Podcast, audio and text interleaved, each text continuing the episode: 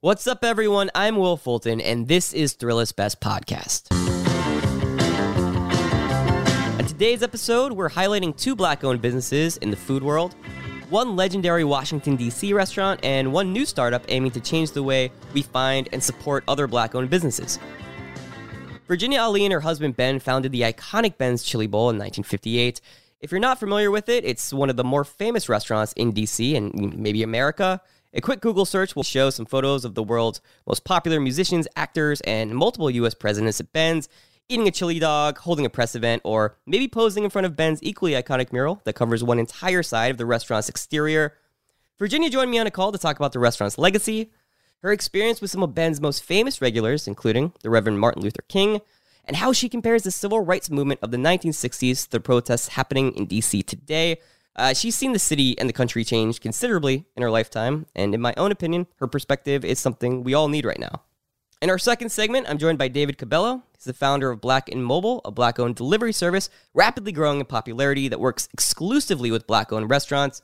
We're going to talk about his own mission, how he started his business, and his big plans for the future. But first up, Virginia Ali. Here's our call. Virginia, Ben's Chili Bowl was founded by you and your husband in the late 1950s, and uh, August 22nd, 1958. in my mind, it's it's probably one of the most iconic landmark restaurants, not only in Washington D.C., but maybe the entire country. What made you and your husband want to open a restaurant in the first place, way back in the day? my husband came here from Trinidad to matriculate at our universities, and of course, he worked his way through school. Back in those days, financial aid wasn't so easy as today. And so he worked his way through school working in restaurants, and then uh, came to Washington to attend Howard University's dental school. Mm. He did, he'd gone to undergraduate school in Nebraska, but he came to Howard to go to dental school. He spent a little over a year there had a serious injury and wasn't able to complete the program.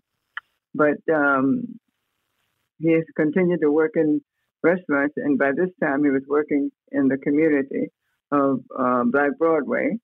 I was working at Industrial Bank down the street, and so we met, and we wanted to be married, and we wanted to be self-employed, and he thought the right the restaurant idea would be a great one, and we'd do what is now called casual dining. Mm-hmm. And uh, he had this great chili recipe that we could put on half smokes and hot dogs and so on. So that's how the idea was brought up. And then we needed to find the ideal location.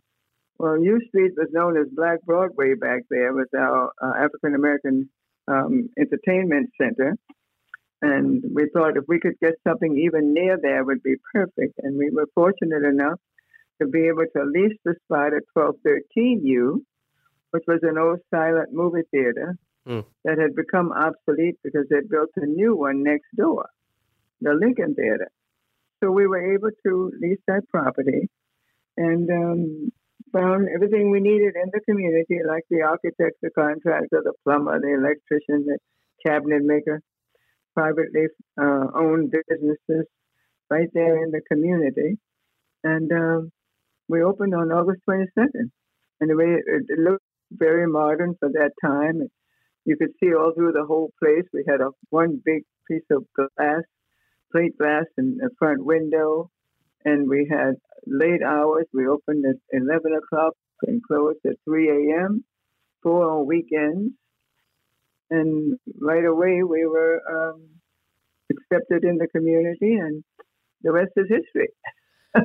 yeah, and you know, you, you talk about being um uh, being open so late. When you first opened, was there a lot of action? Were were there a lot of people coming in really late to um get something to yes, eat? Yes, yes, yes. We had well there were three theaters in three blocks, state of the art movie houses, and of course there was a late show on Friday and Saturday nights when we closed at four a.m. Mm-hmm.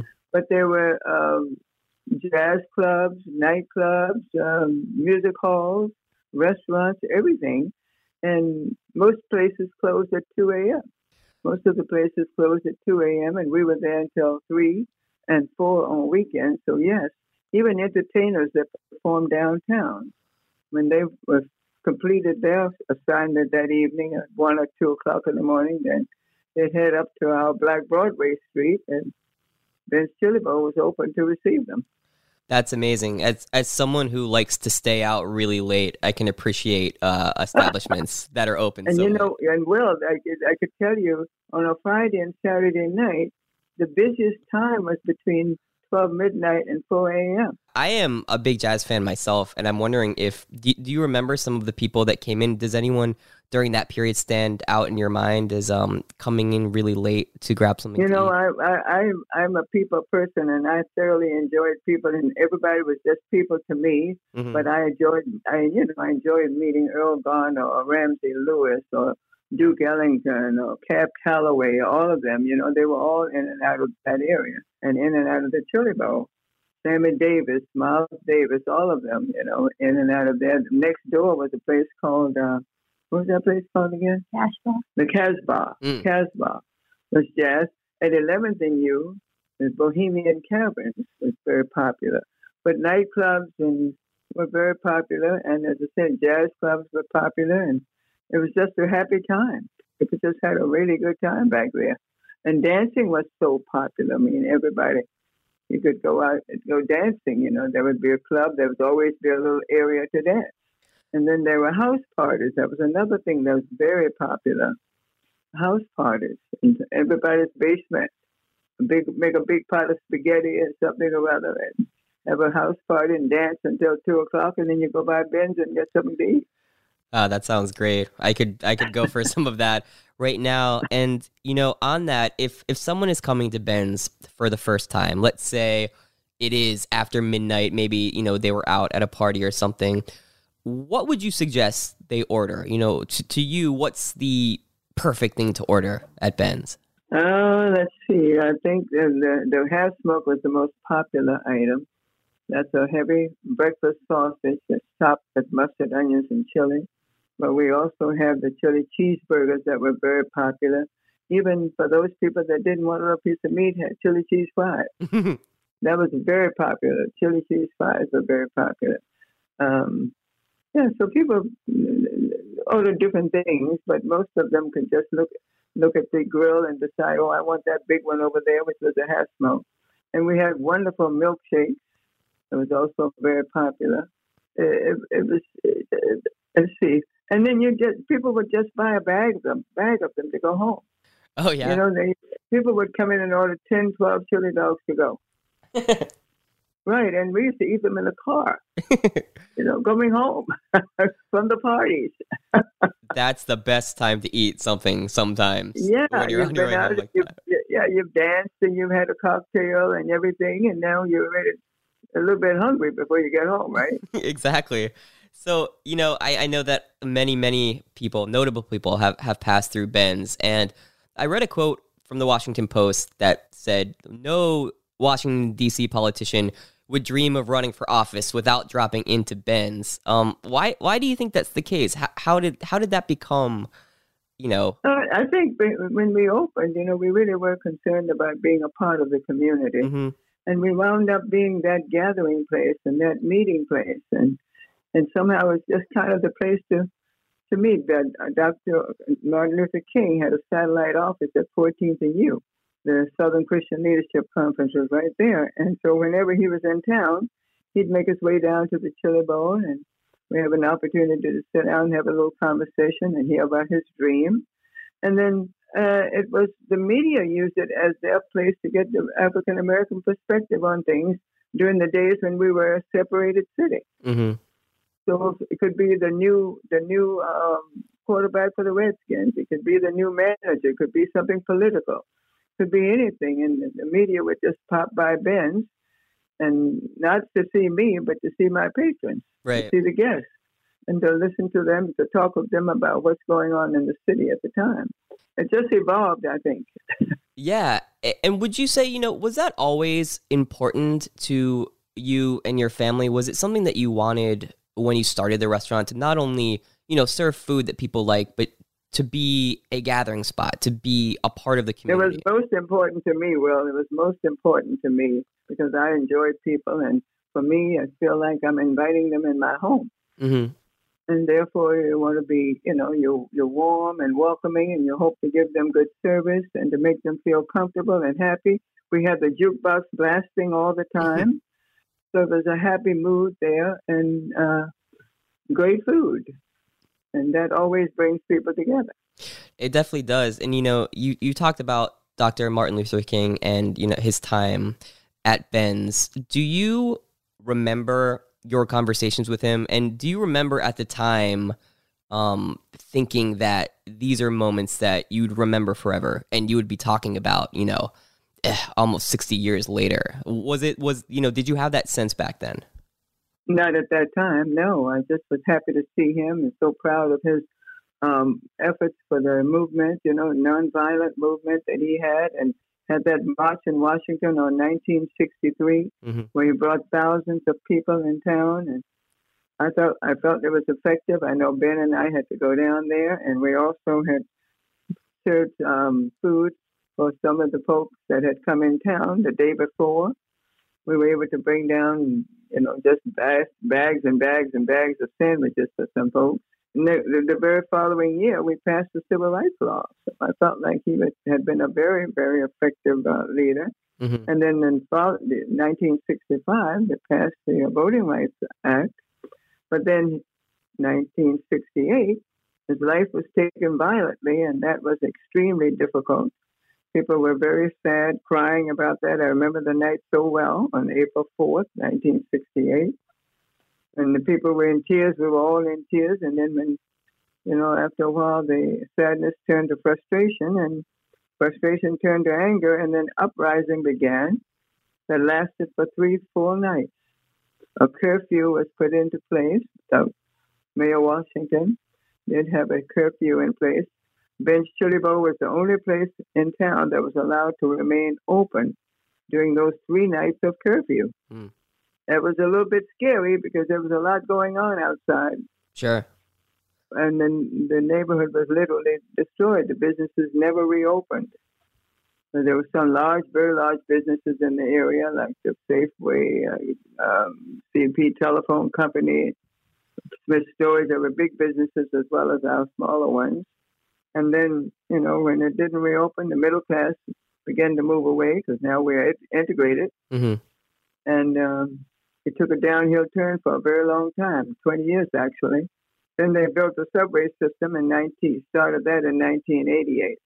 And because there were only three surviving businesses in the immediate vicinity, they dug up the entire street. The entire Black Broadway street was 65 feet deep, a whole 65 feet deep. That was really hard. No transportation out on that street at all. Wow. until they completed that. But then it opened in 1992, and uh, all the new businesses came in, and fancy apartment up the street, and a beautiful condominium behind us. That's very expensive. As a matter of fact, I heard one unit was sold, I believe, last year or year before for 1.3. So uh, we are now a thriving new community.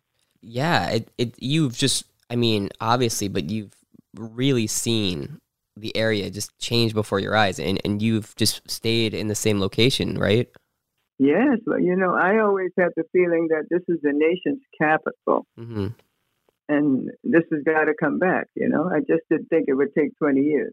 Right, of course. So, you know, and it, it, the the restaurant has been through a lot and, and you've seen so so many changes.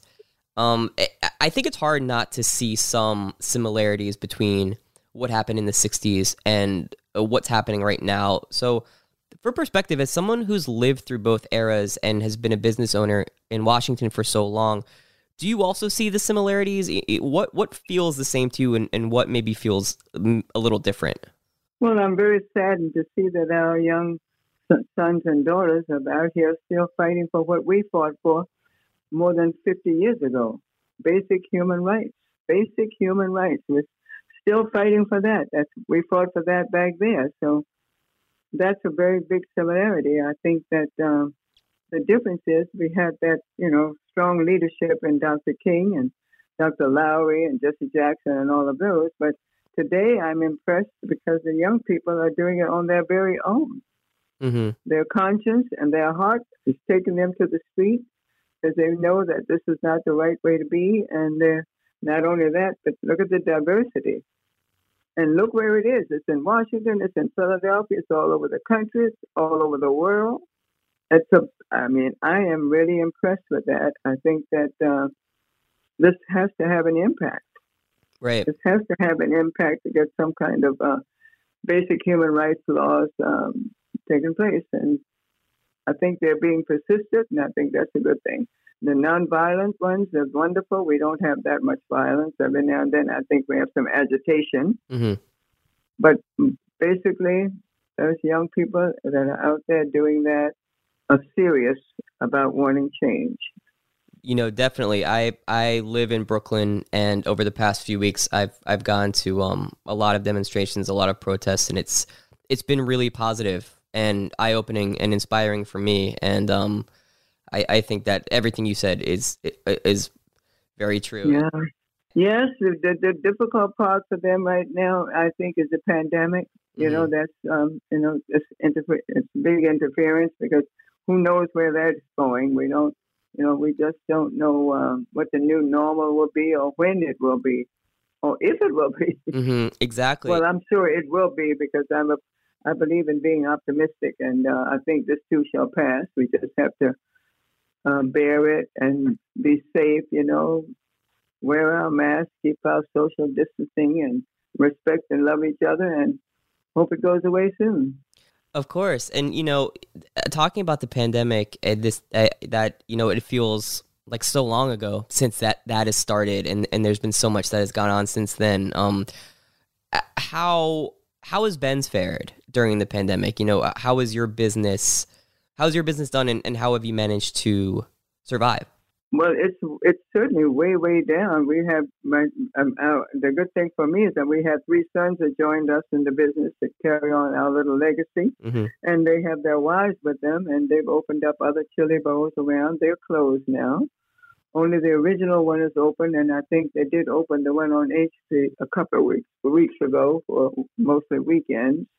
And because the mayor uh, has it have us in phase one, there is some outdoor seating permitted hmm and she did um, graciously let us use the alley next to the original chili bowl for some seating outside. So we're doing the best we can. It's it's a challenge every day. We take it one day at a time. The business is down like you wouldn't believe. We did have a really busy springtime plan because we had reservations for groups coming all from all over the country, eighth graders and tourists from all over the country and all over the world. We had tourists coming, and we had. You should see that schedule. hmm How many of them were coming, and that was done all the way up to June for sure. And uh, all of that, of course, couldn't happen. Right. So we're doing the best we can. And and we I have to say that we have had an amazing support and outpouring of love from our community and from all over this country. I've gotten letters, I get checks, I get money orders and good wishes and and those people that send their checks, um, we were able to take that money and turn it into doing lunch for um, medical staff at Howard University Hospital and at the hospital center. So we've been able to at least do that, but they've provided us with uh, um, the, the funds to do that. And last Saturday, Saturday before last, we served uh, meals to 450 protesters. That's amazing. That's that's so cool. Uh, and do you still feel like that sense of community that you wanted to, you know, represent and and, and provide? That that still Well- lives on today. I, I think it's it's more prevalent with my younger kids because they're there. The people that are in business, they are their age and not my age. hmm Yeah. Uh, I'll be. I'm almost 87, but you know, and I'm mom. Everybody that comes in the door after they've met me for 10 minutes call me mom, Mhm. and so the staff does as well. But I'm sure that my children probably have that feeling that they would know all the other business owners and the people that because they're there a great deal more than I am now. Right. Unfortunately, I like being there, and I used to go every day until the pandemic came into town.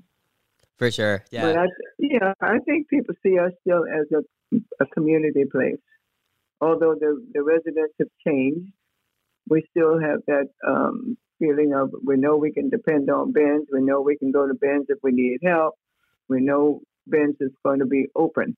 We're always open.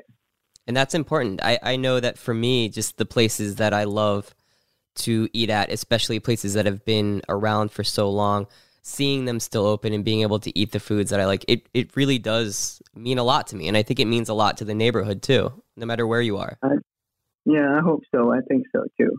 I know it means a lot to me, especially if I want to go someplace. I want to know that they're going to be there. Yeah. I don't like those places that you know just close up for any little reason. So we have struggled to stay open, but we're going to continue to do that. And that's great. Um, people can still, you know, grab something to eat on the car, on the car ride That's home. it. Exactly. Exactly. Uh, you know, Virginia, what what would be your advice to young people starting their own business, maybe particularly black business owners right now on navigating the political climate and the pandemic and everything and you know, just overall it's so hard to start and own a restaurant anyway. So, you know, what would be some words of wisdom that you'd like to Well, you know, I mean, you've got to find a need, I guess, to fill the need. You can't put another restaurant on U Street. We have plenty already. Mhm. But should you find a location that you think is ideal, that has that has the kind of transportation, the kind of people in and out um, of the community, and, and it's easier for you to get to, then you find that place, and and uh, you know that you're obviously offering a great product, and you, the service has to be the way you'd like to be served. You have to, um, you know, make sure that you're giving people what you would like to have, and I think that that warmth and that welcoming, making it feel like home is important. But more importantly, you gotta enjoy what you do, and most of all, you simply believe in yourself and what you're doing, and you just endure. You just don't give up.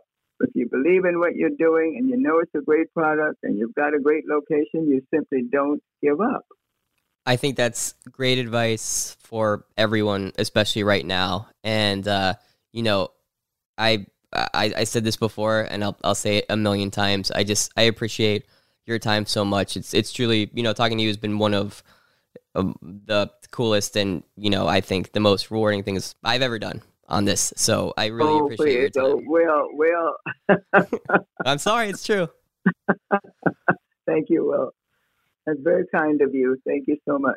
Well, it's it's the truth. So you know, thank you so much, and I look forward to visiting Ben's one day myself. I certainly hope so. And kind of, you know, you have this number. Let us know. I'd like to be there when you come. I certainly will. So thank you so much, Okay. Virginia. I really appreciate You're your so time. welcome. All right. Thank you. Thanks. Bye bye. Bye. All right, we're going to take a quick break, but when we get back, my call with David Cabello, founder of Black and Mobile.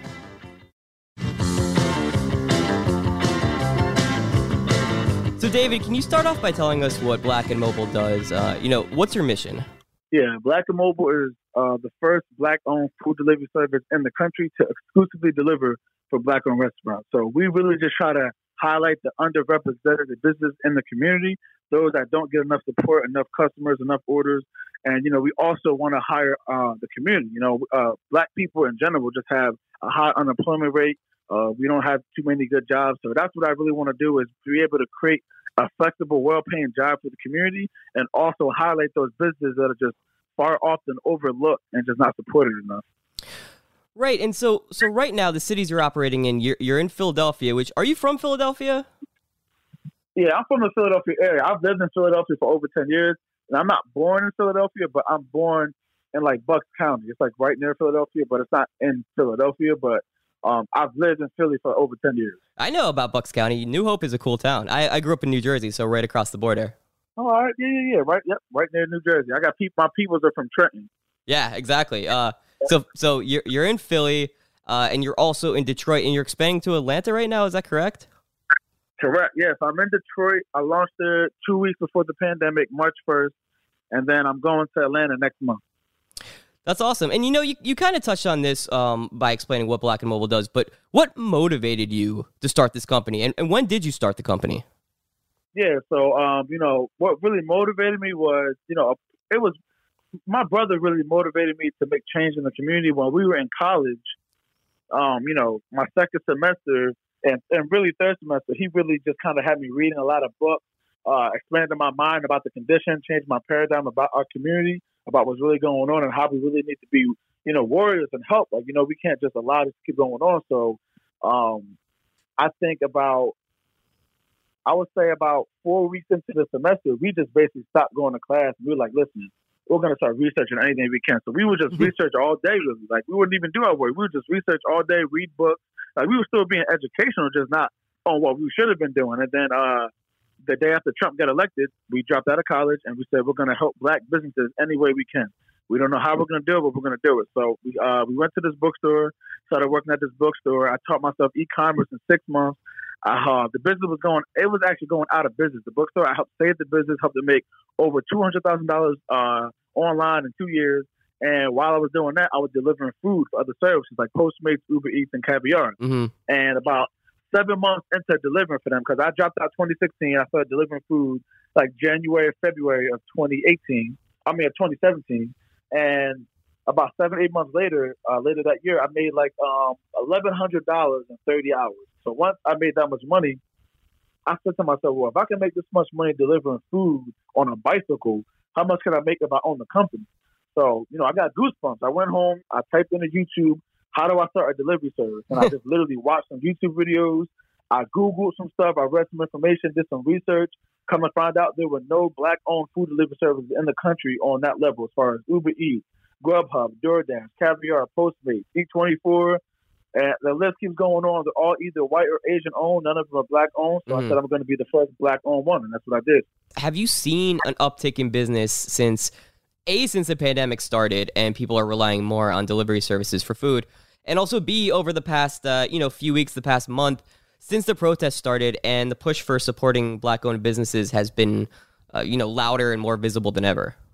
Yeah, I mean, I will first say my first year, my first five months of business because I launched during Black History Month. Mm-hmm. My first five months, I sold five thousand dollars worth of food. My first five months, and then and those from October to the end of the year, fourth quarter 2019, I did about uh, I did about I'll say like eighteen thousand dollars worth of food. I'll say you know maybe twenty thousand, may have been twenty thousand, but um you know mm-hmm. it was an increase. And then the beginning of 2021, everything was you know way better than it was last year. You know we did like sixty thousand the first three months, and then we started slowing down a lot, and then it just was downhill for like three weeks, and then out of nowhere, the pandemic happened, and I mean, it was just unreal.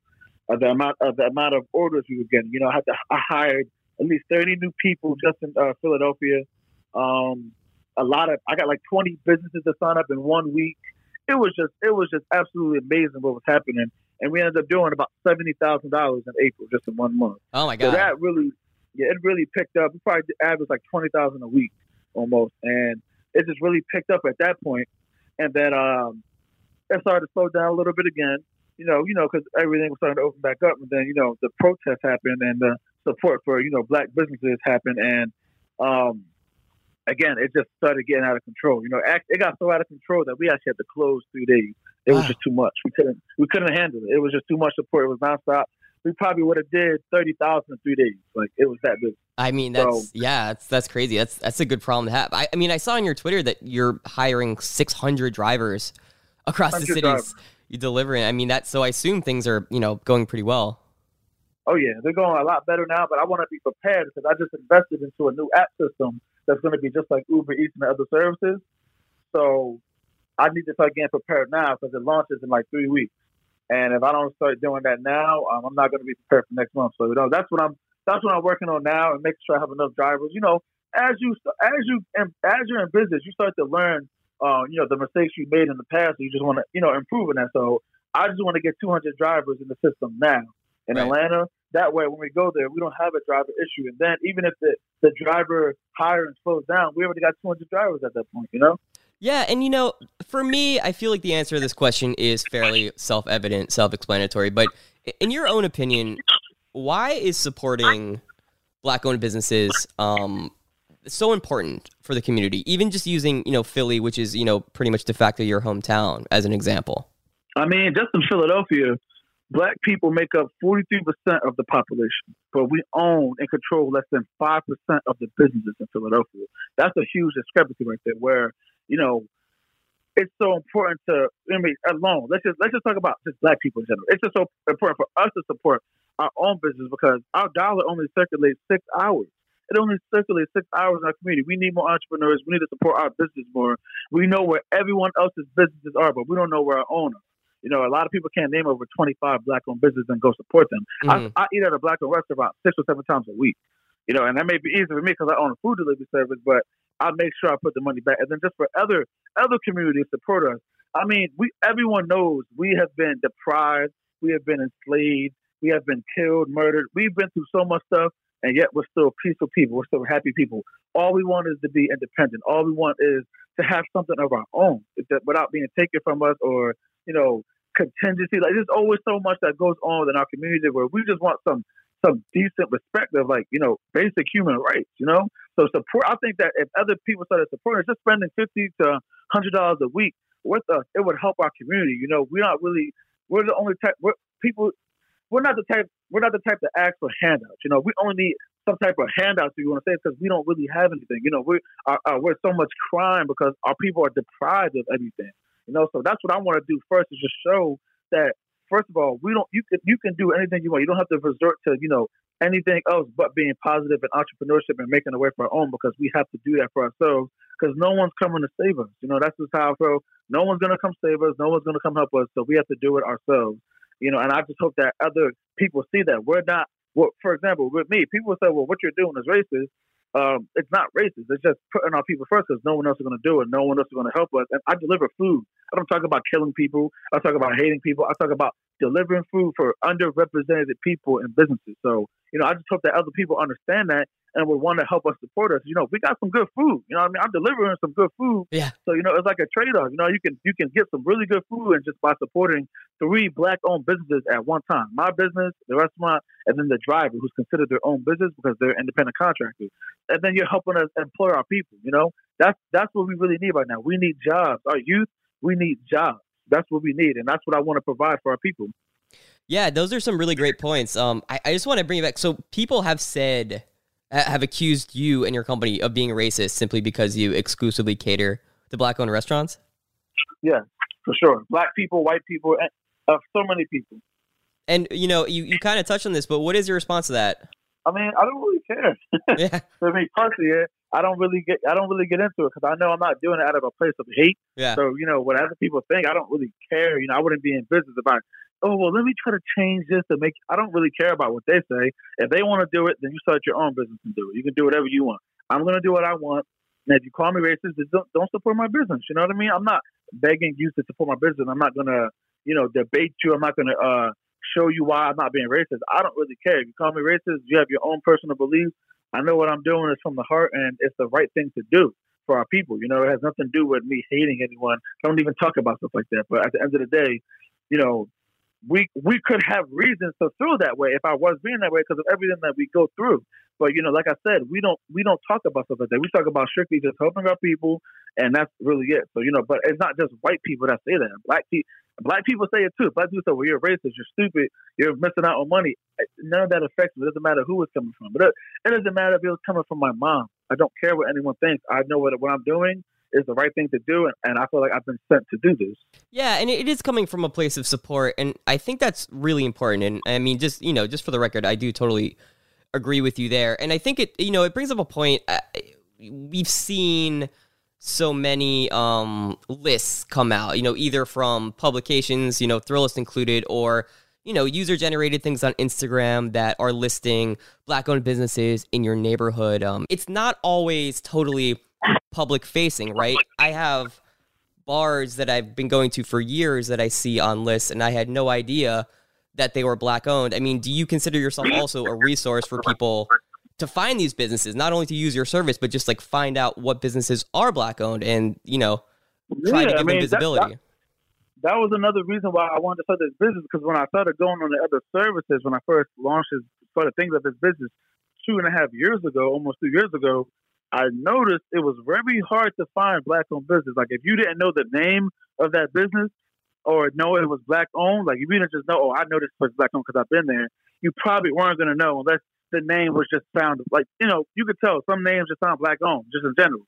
So mm-hmm. let's just, say I'm gonna just be honest. And I guess a question for you, which is maybe kind of weird, but you know, how do you find black owned businesses and like how do you know when someone approaches you that they're legitimate. And i'm not even coming from the direction of like oh someone might approach you and say that they're black owned to be on your service when they're really not but just overlooking places that you might not think about. Because you know like what i said I, I just found out recently that one of my favorite craft beer bars in brooklyn is black owned and I, I had no idea. So how do you go about assembling this list? Is it just kind of word of mouth? Is there a resource you use?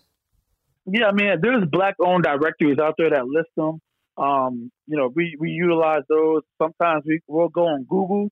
For example, we'll go over Philadelphia, the whole Philadelphia, mm-hmm. and we'll just zoom in on every part of Philadelphia, look at all the businesses, and then just Google it and see if it's black owned, see if we can find some information about it. And then we also have just a, a link where people can apply. It says register your black owned business. So, you know, nine times out of 10, 99.9% of the time, uh, you know, a black owned business is going to apply on you. Like, there's been other businesses that apply on there, mm-hmm. uh, Indian businesses, um, you know, uh, Caucasian business. It doesn't matter. They apply, but, you know, we have to tell them that, you know, right now we're only servicing black owned restaurants. Uh, but, you know, most of the time, black owned business, they'll just either apply or, you know, there's directories that already exist out there that we can utilize. And then really, I found a lot of them by literally just delivering food. I could be delivering food on my bike or in the car, and I could see a business. Wait, that's a Jamaican spot. That's an African spot. That that mm-hmm. looks black on. I never heard that spot. Let me let me walk in there and see. And that's another way I do it. You know, I find a lot of business that way by just walking in. Do you ever foresee um, expanding to non-black owned businesses? You know, whether they, you know, at all? Yeah, I do actually. Once once I'm in every city, um, in in uh, not Philadelphia. Once I'm in every city in the United States, and I feel like um, you know, we're being represented in a, in a more positive way and, you know, we're able to generate money, well, then, yeah, I'd be a fool not to say, well, Walmart wants to meet, me to deliver, I'd be a fool to say no. You know what I mean? I'd be a fool not to. But um, mm-hmm. I do plan to in the future. I don't have a, a, a time frame of that, you know, because I'm still early and, in, what I'm doing now. I'm only 16 months in, but I can see that in the future open it up, you know, to everyone if they if, they, if that's what they wanted, if they wanted to partner with me. Because you know, right now as I keep going, I'm going to make a niche for myself, and I'm kind of going to lock and box myself, you know, into my niche. So you know, that's a risk that I have to take. But you know, if I wanted to branch out, it would have to be because other other people want to do business with me. Like, it wouldn't be like, oh, well, let me start with this one business and see how it goes. There would have to be a demand of Asian-owned business, Indian-owned business, white-owned business that wanted to do business with me before I went out to that market. That makes total sense. And you know, another thing you brought up too that I wanted to ask you about, you brought up a bookstore example, right? Um, about you working in a bookstore. I know for me, the two things I order the most are food and books. And I've, ta- uh, uh, you know, I've tried to instead of ordering from Amazon, um, support black-owned bookstores. You know, during this period. And for me, like, Sisters Uptown Bookstore in Upper Manhattan is, is a great New York City centric bookstore that that will ship to you you ever foresee expanding to more businesses beyond food, to other black-owned businesses, whether it be bookstores or you know, I don't know, hardware stores, yeah. like literally anything? Yeah, that that's the ultimate goal to be able to deliver anything. Like Postmates says, they deliver anything. So yeah, that's the that's that's definitely the ultimate goal to deliver anything. The only thing is, you know, refund policy. It's easy to refund food because you can remake it, but you can't remake some clothing real fast like that. So you know, if, in case someone steals it, in case it's damaged, like stuff like that, I don't really want to be responsible for. So get like a huge insurance, uh, mm-hmm. you know, insurance on that. But uh, that's a that's definitely an option. And I also want to get into rideshare. You know, once I build up, you know, obviously the uh, my my database, you know, of, of clientele, you go into rideshare, um, and then eventually, you know, in my in my my my late thirties, early forties, I'm going to have my own boats, my own airplanes. I'm going to have everything black and mobile. Okay, we're going to take a quick break, but we will be right back. Uh, David, I think you're doing something really, really cool. And um, anyone that can use your service, Black and Mobile, you know, Philly, Detroit, coming soon to Atlanta, I encourage everyone to do so. It's it's it's a really cool business with a really cool mission. Thank you. And, I really I really appreciate it for sure. And I'm glad that you know you can come on and um, spread the love a little bit. And uh, yeah, I appreciate your time. It was it was great talking to you. Thanks for reaching out. Totally, uh, it really means a lot. And I would just say to everyone that is uh, listening, just you know, try to support a black-owned business. Spend fifty to hundred dollars a week with a black-owned business if you can. Utilize their services, and you know, it helps us tremendously. You know, it helps us tremendously to get out of the uh, the hole that we're in and we, you know, we're just trying to be successful, you know, entrepreneurs as well. So if you can, just support us. Uh, when you support Black and Mobile, you're supporting three black-owned businesses. So make sure you follow us. Make sure you download our app. We got a lot of good things coming. This is just the beginning of what we're doing. Uh, after Atlanta, we're going to LA. We'll be going to at least 12 different cities uh, in 2021. And Brooklyn is definitely on the map. So, you know, definitely follow us on social media, on Instagram, and just stay updated with what we're doing. I was just about to ask you about Brooklyn. I, I hope you make it here sooner rather than later. Oh yeah, for sure. It's just we ain't we ain't, we ain't ready for Brooklyn yet. That's a that's an animal right there. We got to make sure we're ready for that. yeah, there's some truth there. Uh, all right, David. Well, you know, have a good day. It was awesome talking to you. You too. You too. All right, man. Have a good one. All right, big thanks to Virginia Ali and David Cabello. If you want to support Ben's Chili Bowl and Black and Mobile, you'll find some links in our description that will take you where you need to go. All right, and a big thank you to the entire Thrillist Pod team for making this all happen. Jim D'Amico, Megan Kirsch, Brett Kushner, Emily Feld, Mangesh Hattikudur from iHeartRadio. This episode was edited and mixed by the talented Dan Byrne. See you all next week. Stay strong, everybody. Bye.